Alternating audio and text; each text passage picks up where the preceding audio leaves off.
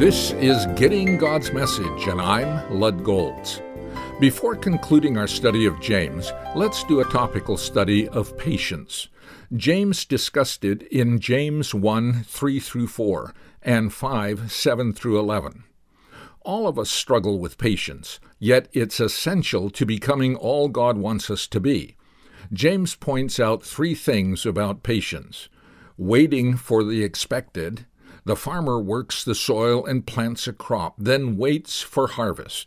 God's servant shares God's word and waits for it to do its intended work. Job learned he had to wait for God to honor his righteousness. 2. Waiting during the unexpected. The farmer waits during irregular weather, hoping it won't destroy his crop.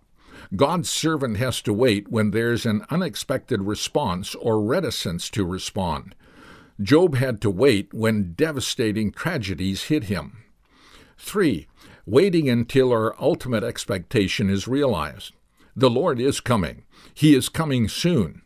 The judge is standing at the door. Don't throw in the towel before that day. Whatever we need to patiently endure or wait for, it will be worth it all when the Lord comes. As you reflect on these examples and challenges, never forget how the one before whom we stand accountable is described in chapter 5, verse 11. The Lord is full of compassion and mercy.